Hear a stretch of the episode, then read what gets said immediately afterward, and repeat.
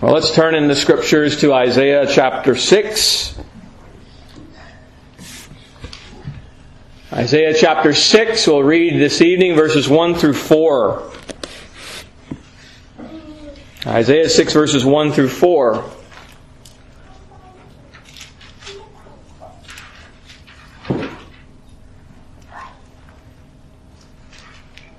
And before we read God's Word, let's pray and ask for the Lord's blessing. Father, we're thankful once again that you speak to us and hear a very perhaps familiar passage to many of us. We pray that you would grant us uh, continued understanding, knowledge, and wisdom from it, that we would see Jesus Christ, your Son, in all his glory, and that you would give us a sense of your majesty, of your holiness, and of your glory. And Father, we pray that you would humble your servant and turn his heart to you, that we would all hear your word and not his. We pray in Christ's name. Amen. Isaiah 6 verses 1 through 4, these are God's words. In the year that King Uzziah died, I saw also the Lord sitting upon a throne, high and lifted up, and his train filled the temple. Above it stood the seraphim. Each one had six wings. With twain he covered his face, and with twain he covered his feet, and with twain he did fly.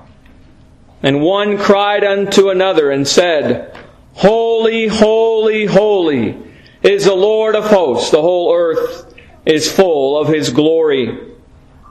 And the posts of the door moved at the voice of him that cried, and the house was filled with smoke. Those are God's words.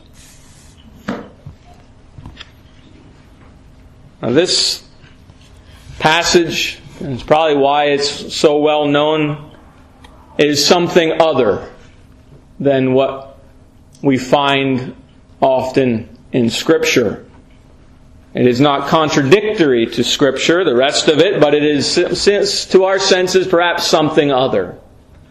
And here in the prophet, the prophet Isaiah, in this chapter, he is called by Jehovah to be a prophet. And it comes through a vision from Jehovah of Jehovah. Chapters 1 through 5, the first five chapters, they have served thus far as a summary of the whole book of Isaiah. And so now, having that book summarized at the beginning, we see with Isaiah this vision we have described for us. The first thing we have put before us in verse 1 is the timing of this call for Isaiah to be a prophet. It is, verse 1, in the year that King Uzziah died. That year we know is 739 BC. Uzziah himself was a good king. He reigned beginning at the age of 16. He reigned for 52 years. He committed, though, a very terrible and sinful deed in his later life. And so, you who are older, remember that. There are other many uh, followers of the Lord in the scriptures who, when they got older, committed terrible sins. And he committed a very terrible and sinful deed. And it's because of that that he died. And Second Chronicles 26, it says, But when he was strong, his heart was lifted up to his destruction. For he transgressed against the Lord his God, and went into the temple of the Lord to burn incense upon the altar of incense. We just heard in Colossians 2 about will worship, doing what we want to do, and that's what King Uzziah did. He, as the king, had no place to go into the temple. He was the king. He's not a priest, not the, high priest. He was the king. He did not have the office to go into the temple, but he wanted to go in to burn incense upon the altar of incense. And so he went in and did things that only priests were to do. And so he was confronted with the high priest at that time, Azariah, and 80 other priests, and he was rebuked. And as judgment, Jehovah struck him with leprosy for the rest of his life, for 12 years, in which, because of that, in 739 BC, he, King Uzziah, died. And in that year, Isaiah receives this vision from Jehovah and his call, the calling to be a prophet. We kind of need to know what else is happening at this time. In the northern kingdom of Israel, in the divided kingdom, there's northern kingdom and southern kingdom. Southern kingdom is Judah, northern kingdom is of, is, of, is of Israel on always evil and wicked, the northern kingdom. At that time, Jeroboam II had died just a few years before this point. And the northern kingdom was becoming, as you know, more wicked over time. Weaker over time. And Assyria, right to the north of Israel, the northern kingdom, they were growing what? Stronger. They're growing stronger. And there's also a growing alliance between Assyria to the north and to the south west, Egypt. And right in the middle was Israel in the northern kingdom and Judah in the southern kingdom. Uzziah's reign, who was the king of Judah, Uzziah's reign had been a very stable reign, but not in the northern kingdom. They did not have a stable reign on, after uh, the Jeroboam II had died, and that's what's happening. And when Isaiah is called by the Lord, he sees this vision, often unknown, to most of you is that this vision is spoken of in John chapter 12. John chapter 12, where he quotes in the middle here of this vision in verse 10, our verse 10, Isaiah 6 verse 10. In John 12 it says there, Therefore they could not believe because that Esaias, that's Isaiah, Isaiah said again, He hath blinded their eyes and hardened their heart, that they should not see with their eyes, nor understand with their heart, and be converted, and I should heal them. That's verse 10 of our passage. These things said Esaias, Isaiah, when he saw his glory, and spake of him. And so after quoting Isaiah 6 verse 10, he says again, These things said Isaiah, when he saw his glory and spake of him. And Jesus is speaking in that context about himself. And when Isaiah saw the vision of Jehovah, he was seeing, here in Isaiah 6, he was seeing Jesus Christ. That's what John tells, that's what Jesus says in John 12. Jesus Christ sitting upon a throne, high and lifted up, and the train of his robe filled the temple. And often we have taken this more of the Father when we ought not to, or Jehovah generally, which we can do here, but Jesus says that this is about Him. A vision of Jesus, the second person of the one Godhead. The first point this evening, the first point is the majesty of Christ. The majesty of Christ. Verse 1. In the year that King Uzziah died, I saw also the Lord sitting upon a throne, high and lifted up, and his train filled the temple. Isaiah saw. This is a vision he received from the Lord. He saw the Lord Jesus sitting upon a throne. He's not sitting upon a throne upon the earth, but one in glory. He is high and lifted up. Now, does God sit upon a throne? Absolutely, He does. Matthew 23, And he that shall swear by heaven sweareth by the throne of God, and by him that sitteth thereon. And in our passage, Isaiah sees the manifestation of the second person of the Godhead, and he had a human appearance. And so in this vision, as Isaiah 6, there is here a foreshadowing of what was to come. When God the Son would take on human flesh and be the God man forever. And so in the vision, seeing God, God is a spirit. But here, seeing the Lord with a human appearance, sitting upon a throne. And he is high and lifted up, and he is the king. He has a robe. The train of that robe filled the entirety of the temple. And so the vision is of the Holy of Holies in the temple. Is Jesus at this point a man? No, he's not. He's not the God man yet. His incarnation has not yet taken place. And yet here is Jehovah stooping down. He's stooping down to accommodate Isaiah's frailty as a man, as we all are right now. For him to see here a manifestation of Christ. But this also shows that Christ would come in the flesh. That man would behold the Word who would be made flesh and dwell upon the earth so that mankind would behold his glory. Glory is of the only begotten of the Father, full of grace and truth. And yet, while the Lord, even here, maybe we never thought of this passage like that, this memorable passage, but even here he's, he's stooping down, he's coming down, condescending to show us his Son and his glory, the glory of his Son and his majesty.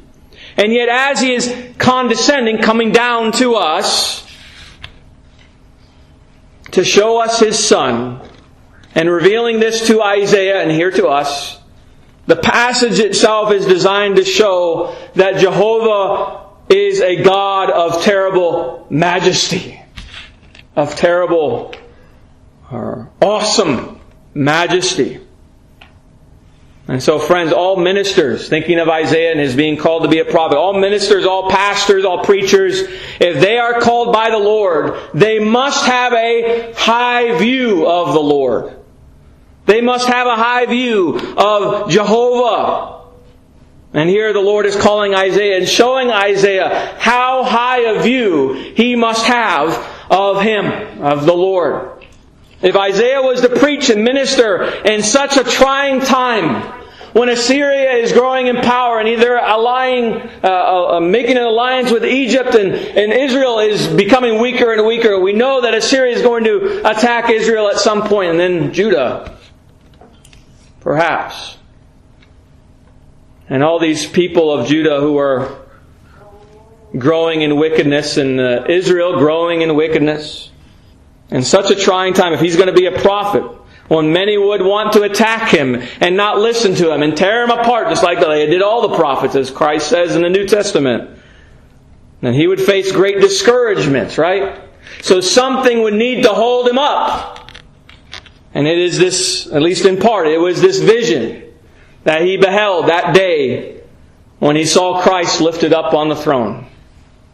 He needed a high view of Jehovah, of God Himself. And that, friends, today is what is needed by, as well by pastors who are so called to preach the Word of God. And yet, often today, pastors have a very low, familiar friend or boyfriend uh, view of Jesus Christ, which is false. And this is why so many focus on God is love only and forget or abstain from looking and calling all people to see God as well as holy and all his majesty as we are shown here and all his grandeur. And so we've lost fellowship, that lost fellowship with God of his communion with that grandeur and majesty and our place before that majesty and, and greatness that He is and His glory. That He is infinitely exalted over us, having sovereign dominion over all, over everything. Here is the vision where God stoops down and comes down and shows through a, a manifestation of Jesus, uh, physical to Isaiah's, Isaiah's sight so that he could have an understanding, a little understanding of who Jehovah is and who Jesus Christ is. And yet God, even in the vision, is high and lofty and exalted. And yet, what has he done? He's stooped down, he's come down to give this vision to him. The same, if you go back to the Tower of Babel, and they're trying to get up to God, and they're building this tower to get up to God. And what does it say? Uh, makes us smile. God came down to judge them, right? He came down to them. If the church, if we are to be strengthened in our love and our knowledge of Him, and we will need to be gripped with, like Isaiah, the awesome, infinite, and eternity, uh, eternal majesty of Christ Jesus. Look at verse 2. It says, Above it stood the seraphims. Each one had six wings. With twain he covered his face, with twain he covered his feet, and with twain he did fly. Right, these angelic like spiritual creatures, these creatures attend and serve Christ. We will in this life never grasp with much understanding uh, this aspect of who these creatures are. They fly, almost hovering, it seems, but they fly, and these seraphim, they're burning. Burning seraphim. That's what you need to think when you see seraphim. They're burning because that's the meaning of the word. Fiery burning ones. That's what you should have in your, in your Bibles. Instead of just seraphim. That's the Hebrew word, seraphim. And it means burning or burning ones. And these burning ones minister and serve Christ according to His will perfectly. That's why they're flying, so they can do His will and do His bidding exactly as He commands. Always ready to do it. Burning with such ardent zeal to serve Christ. You remember who Christ is. He is the Lord of hosts. Even we see it here, Lord of armies, who commands the myriad and myriads of angels, angelic beings, and they do as he pleases. So these seraphim do the same. Christ is seated in all his majesty, such divine beauty and power and grandeur and magnificence. Again, what the church needs today, instead of novelty and entertainment, is to grasp hold of the vision of the majesty of Jesus Christ and how great he is. The church needs not more ministries to help with this problem and that problem, this issue and that issue. The church needs to know the greatness of the majesty of our God. How awesome He really is. You go back to this morning. What do they need? They need the truth. Who does it come from? It comes from Christ. To know His majesty and His greatness and His awesomeness. That He alone can deliver His bride, the church, from all its present miser- miseries and troubles and confusions. We do not need man's problem solving techniques. We need the more, the more majesty of God. We need Jehovah Himself and who He is. That is the need that we have today in the church. The second point this evening is the holiness of Christ the holiness of Christ. Verse 2 again. Above it stood the seraphims. Each one had six wings. With twain he covered his face, with twain he covered his feet, and with twain he did fly. And one cried unto another and said, Holy, holy, holy is the Lord of hosts. The whole earth is full of his glory. And go back to those seraphim to think about them. These seraphim Uh, had six wings. This is similar to those living creatures in Revelation 4 who are surrounding the throne there in Revelation 4, and they also have six wings, and they're also crying out something said the same or similar to what we see in verse 3. It says there in Revelation 4. And the four beasts had each of them six wings about him, and they were full of eyes within and the rest, and they rest not day or night, saying, Holy, holy, holy, Lord God Almighty, which was and is and is to come. And when those beasts give glory and honor and thanks to him that sat on the throne, who liveth forever and ever.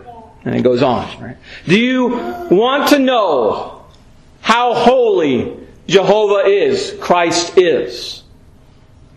The seraphim with four of their six wings are covering themselves because of how holy Christ is. They are spiritual beings. They don't have bodies. as described here. This is again a visible manifestation here of these angelic beings for the sake of the vision given to Isaiah so he could grasp just a little bit of the majesty and the holiness of God. With two, they cover their faces so they cannot look and gaze upon His great holiness. They cover their feet because even though they are sinless creatures, their feet are still too, we might say, dirty or unholy in comparison to the infinite holiness of Jesus Christ. The other two they use to fly so that they can serve the Lord according to His will, exactly according when He says to do what He says. And so do you understand, friends, what reverence, what all these holy beings had for Jehovah in Christ?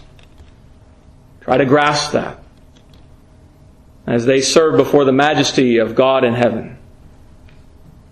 If they are so struck, if they are so struck with awe and reverence before Christ that they don't even uncover their eyes to behold Him because they can't.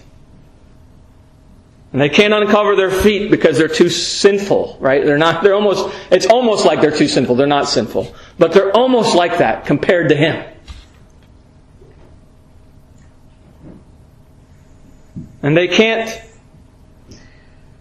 we can't see as the vision. We have the mere description, so much, how much more should we stand in awe and reverence of Christ the King who sits upon the throne? If they are covering themselves before His holiness, how much more should we revere Him with great awe and fear? Verse 3, they cried out with one another. So these, both these seraphim, are saying, both of them are saying, Holy, holy is, holy is the Lord of hosts, the Lord of armies, right? Here we learn, uh, Christ Jesus is Jehovah. For here the seraphim cry out and say before him that he, Lord, capital L, capital O, capital R, capital D in our English translations, Jehovah, he is holy, holy, holy.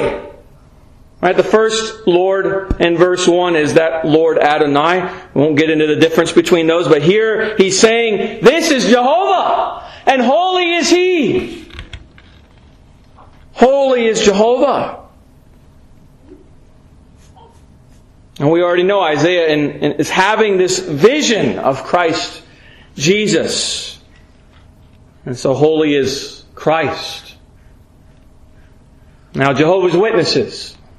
Right? They claim to be witnesses of Jehovah, to Jehovah. If Jehovah's Witnesses were true witnesses of, Je- of Jehovah, they would witness to the fact and testify that Jesus is not, uh, they would not do, they would testify that Jesus Christ is Jehovah. But they don't. And so they are false. They are heretics who believe that Jesus is not fully God. That he is not Jehovah. Those are like the early church heresies. Uh,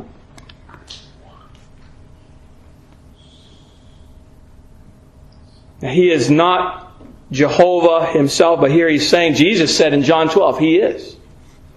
And he says right here, he says it in Timothy, he says it in Titus as well. But that we have found, uh, they're saying what we, Jehovah's Witnesses are saying, what we have found here this evening is false. They say that Christ is false. And so they are enemies of Jehovah. Jesus himself has shown and said himself that he is Jehovah. And I'm not sure how well we can grasp this, friends, but we can ask the question then about these seraphim. If, if these seraphim, perfect, sinless creatures, are so holy themselves, and they are holy, and they are holy, holy, they are pretty holy, right? How can they be the ones who are exclaiming that Jehovah is holy, holy, holy? If they're holy, how can they exclaim that He is holy, holy, holy? While these seraphim are holy, they are not holy in every way that Jehovah in Christ is holy.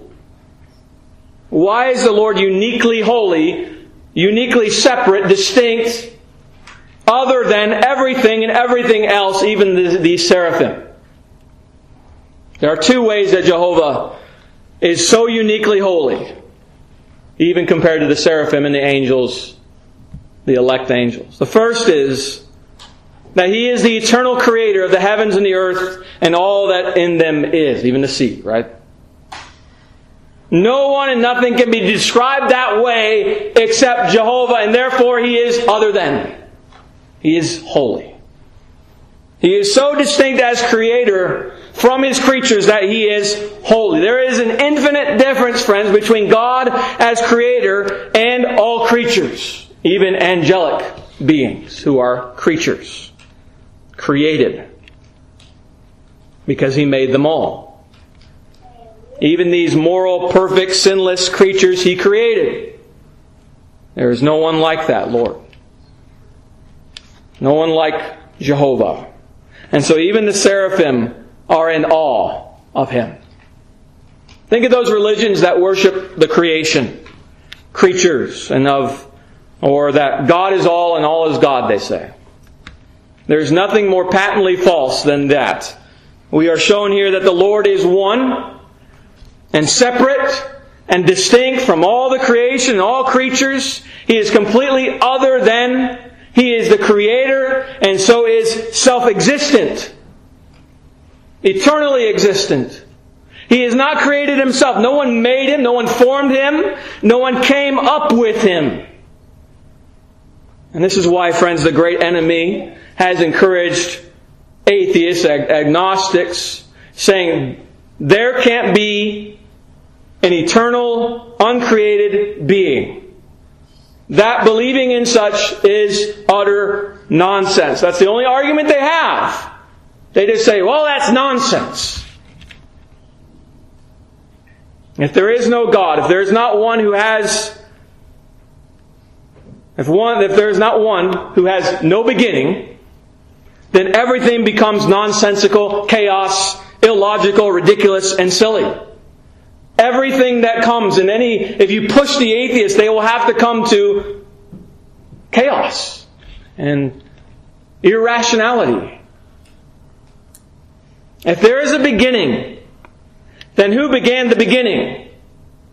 If there is no beginning, there would still need to be something that started the first thing, the first creature. And that thing would be the Creator. You see, friends, every thought and religion of the world that seeks to deny that God, that there is a God who is creator and eternal, is false. When they deny that, it's false. Friends, God, the, the true God Jehovah in Christ is so distinct and different than all creatures and all creation. He is eternal, the Creator, having no limits, but is forever. And so the, the the created beings, Revelation 4, they say, Thou art worthy, O Lord, to receive glory and honor and power, for Thou hast created all things, and for Thy pleasure they are and were created. So first he is holy, holy, holy, more even than the seraphim and the angelic beings, even though they are perfect, because he is creator. And everything else is created, including the seraphim and the angels, etc. Second, Jehovah is uniquely holy because he is independently, morally pure and holy. He is infinitely above all, having no beginning, even in his moral character. He has always been eternally, morally pure and holy. Nothing else made him pure. And so he's independently pure. Nothing made him pure. He is independently so. Jehovah is also separate from sin, and yet separate from sin independently. Holy creatures are holy and separate from sin because they are made so and kept so. 1 Timothy 5 teaches us this. I charge thee before God and the Lord Jesus Christ and the elect angels that thou observe these things without preferring one before another, doing nothing by partiality. Just those two words. Elect angels. Those elect angels, how are they elect? How are they morally pure and sinlessly perfect when there are other fallen angels, the devil and his followers, the demons, right? Why did the elect angels not sin? when the demons and Satan, angels themselves, sinned. Why did some angels sin and others did not? The answer is there in the words elect angels. The angels who remain sinless remain sinless because God chose them to be sinless and remain sinless. And so that the creature, even a sinless creature, is dependent upon the power and the will of God to remain holy and sinless. This is true of the angels. And if that's true based upon the scriptures of the angels, how much more us? The Lord Jehovah Himself Himself is holy, therefore, in comparison to them. More holy in that He is morally independent. He's not dependent upon another to be pure and holy, like the angels and like we are. He is independently so. He's not dependent upon anyone outside of himself to be morally pure. He maintains his moral purity and holiness perfectly, eternally, because he is himself. He is God. He is independent. His unchangeable character defines holiness. If you want to know what purity is, you look no further than Jehovah. If you want to know what is right and wrong, what is righteousness and justice, what is sin, then we must begin with Jehovah and Christ. What God is, what God does, what God approves of, what God says defines right and wrong, holiness and filthiness. Holy created beings are made holy by God and kept holy by God, but God is independently pure and holy and without sin. And so, then, if these created beings, the seraphim, which are morally pure and perfect spiritual beings, so cry out and magnify the Lord's holiness and reverence Him so greatly, what should be found in us? All the more. For we are less than holy than the angels, right? Great reverence when we meet together in worship. Great reverence when we go to the Lord in prayer. Great reverence and awe for our God, our King, Jesus is Him.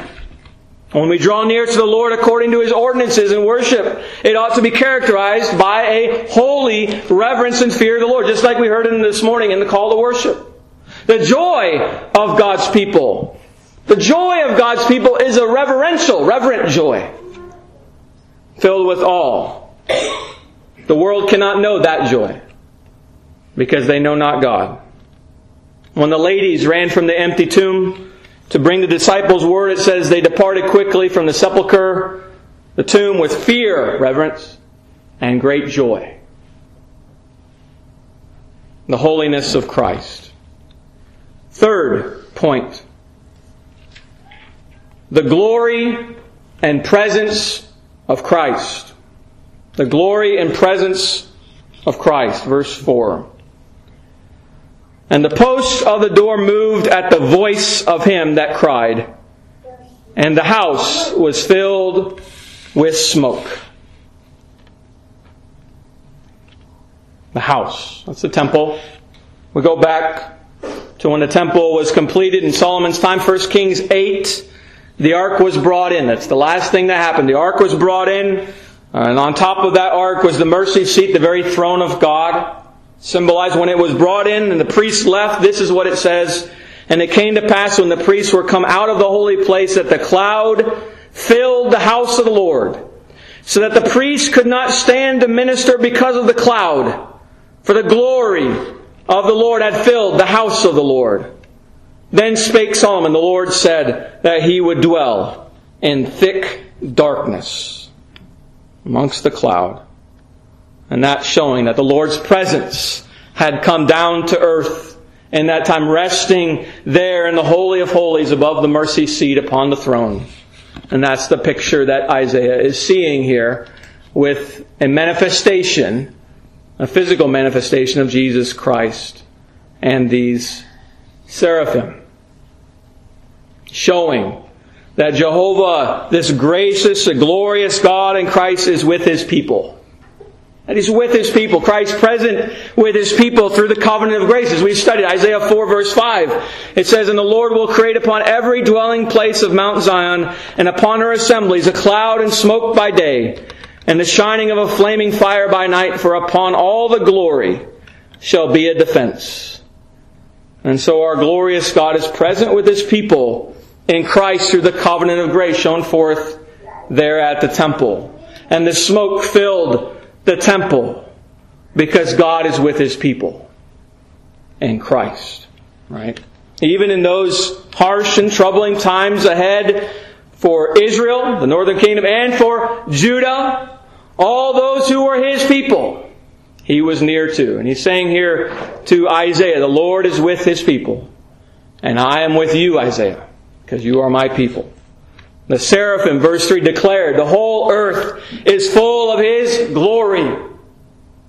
If the smoke indicates Jehovah is with His people, why did the seraphim say that the whole earth is full of His glory?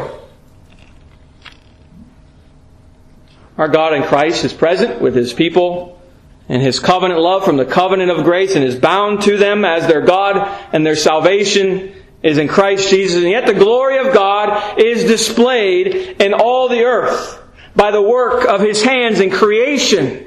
The eternal power of God is displayed for all of creation. Psalm 19. And the Lord will create upon every dwelling place of Mount Zion, and upon her assemblies a cloud and smoke by day, and the shining of a flaming fire by night, for upon all the glory shall be a defense. Uh, Psalm 8, O Lord our God, our, O Lord our Lord, how excellent is thy name in all the earth, who has set thy glory above the heavens. The glory of the Lord fills the earth as it displays the work of Jehovah's hand in the creation and in the providence and in providence. So he is a God who is near, who establishes and sustains in his providence.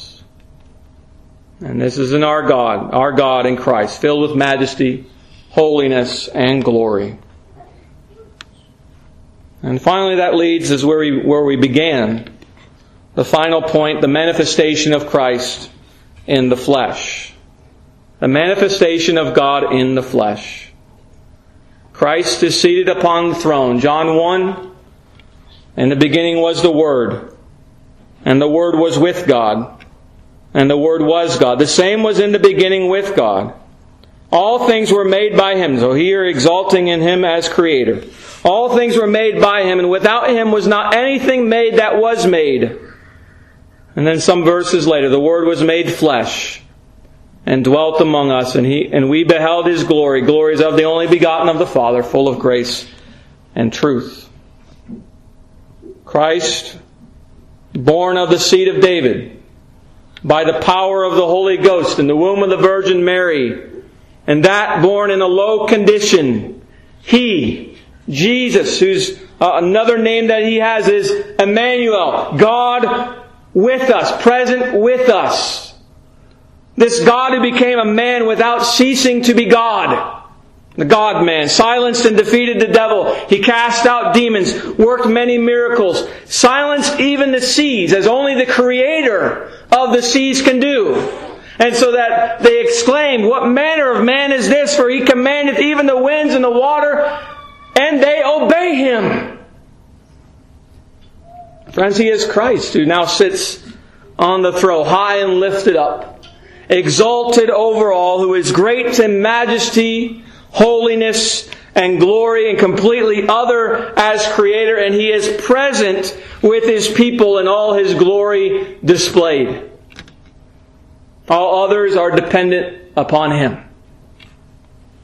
He alone is independent. And so, what ought we to do but to reverence him and praise him and give thanksgiving to him, just like the seraphim and the great beasts in Revelation 4, praising him, honoring him. Today we must remember that Christ came in the flesh to save his people from their sins. This God, this Christ of Isaiah 6 came for our sakes because of his love for us. And his majesty and His holiness and His glory.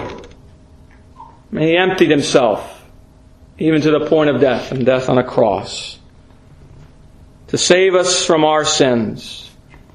And having now been exalted, will come again to judge the world on the last day, as He sits now on the throne. Terrible will the day be.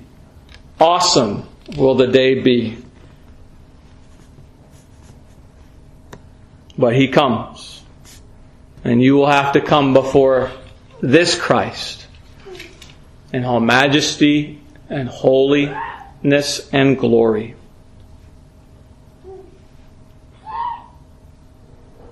The Lord in Christ, here we learn, is awesome in appearance. Something to look forward to. The seraphims do not even look upon him out of reverence and awe of him. And so, what ought we to do? We ought to come unto him, turning from our sins, turning to him by faith, that your righteousness might be found today and on that last day in him, dependent upon him alone, just like the seraphim and the elect angels. Let's pray. Father, we're, thankful that you teach us of yourself.